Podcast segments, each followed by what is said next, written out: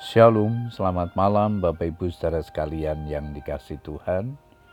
Kita bersyukur kepada Tuhan malam hari ini kembali kita berkesempatan untuk datang kepada Tuhan, menaikkan ucapan syukur dan doa-doa kita kepadanya.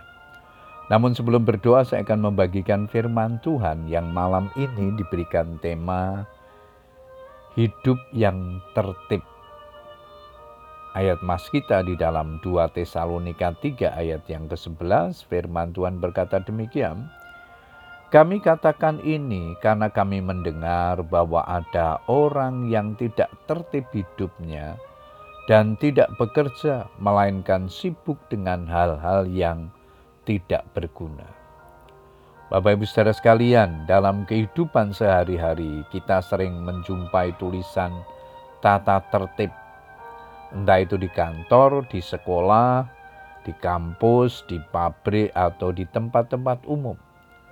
Tata tertib bukanlah untuk dilanggar, namun untuk ditaati supaya tercipta sebuah ketertiban.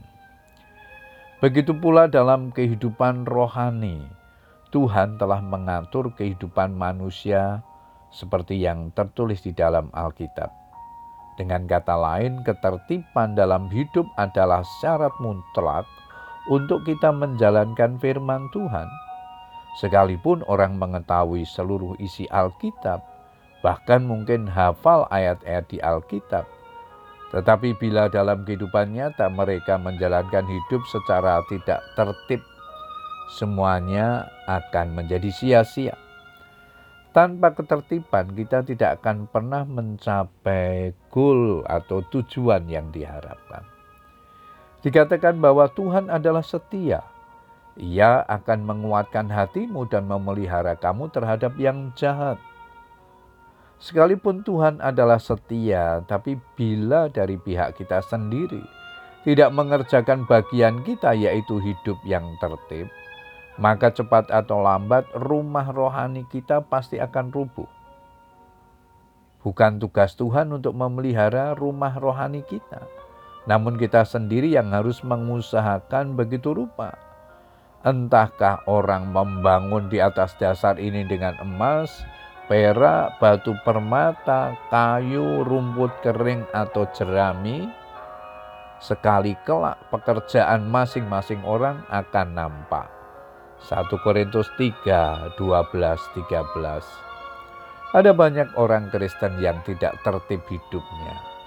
Contohnya, mereka sering kali meninggalkan jam-jam peribadatan, padahal Alkitab menyatakan dalam Ibrani 10 ayat 25, janganlah kita menjauhkan diri dari pertemuan-pertemuan ibadah kita seperti yang dibiasakan oleh beberapa orang tetapi marilah kita saling menasehati dan semakin giat melakukannya menjelang hari Tuhan yang mendekat.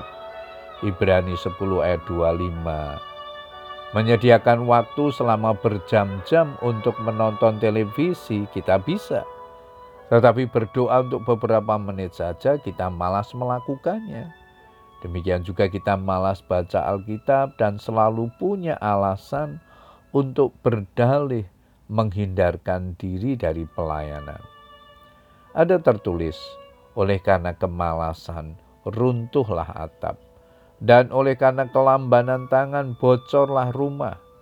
Pengkhotbah 10 ayat 18. Bapak Ibu Saudara sekalian, di dalam 2 Timotius 1 ayat yang ketujuh, di sana Rasul Paulus menasihatkan, sebab Allah memberikan kepada kita bukan roh ketakutan, melainkan roh yang membangkitkan kekuatan, kasih, dan ketertiban. Puji Tuhan Bapak Ibu Saudara sekalian, biarlah kebenaran firman Tuhan yang kita baca dan renungkan pada malam hari ini menolong kita untuk terus bertumbuh dalam iman percaya kita kepada Tuhan. Jadilah pengikut Kristus yang setia, yang menjalankan hidup dengan tertib sesuai dengan firman-Nya.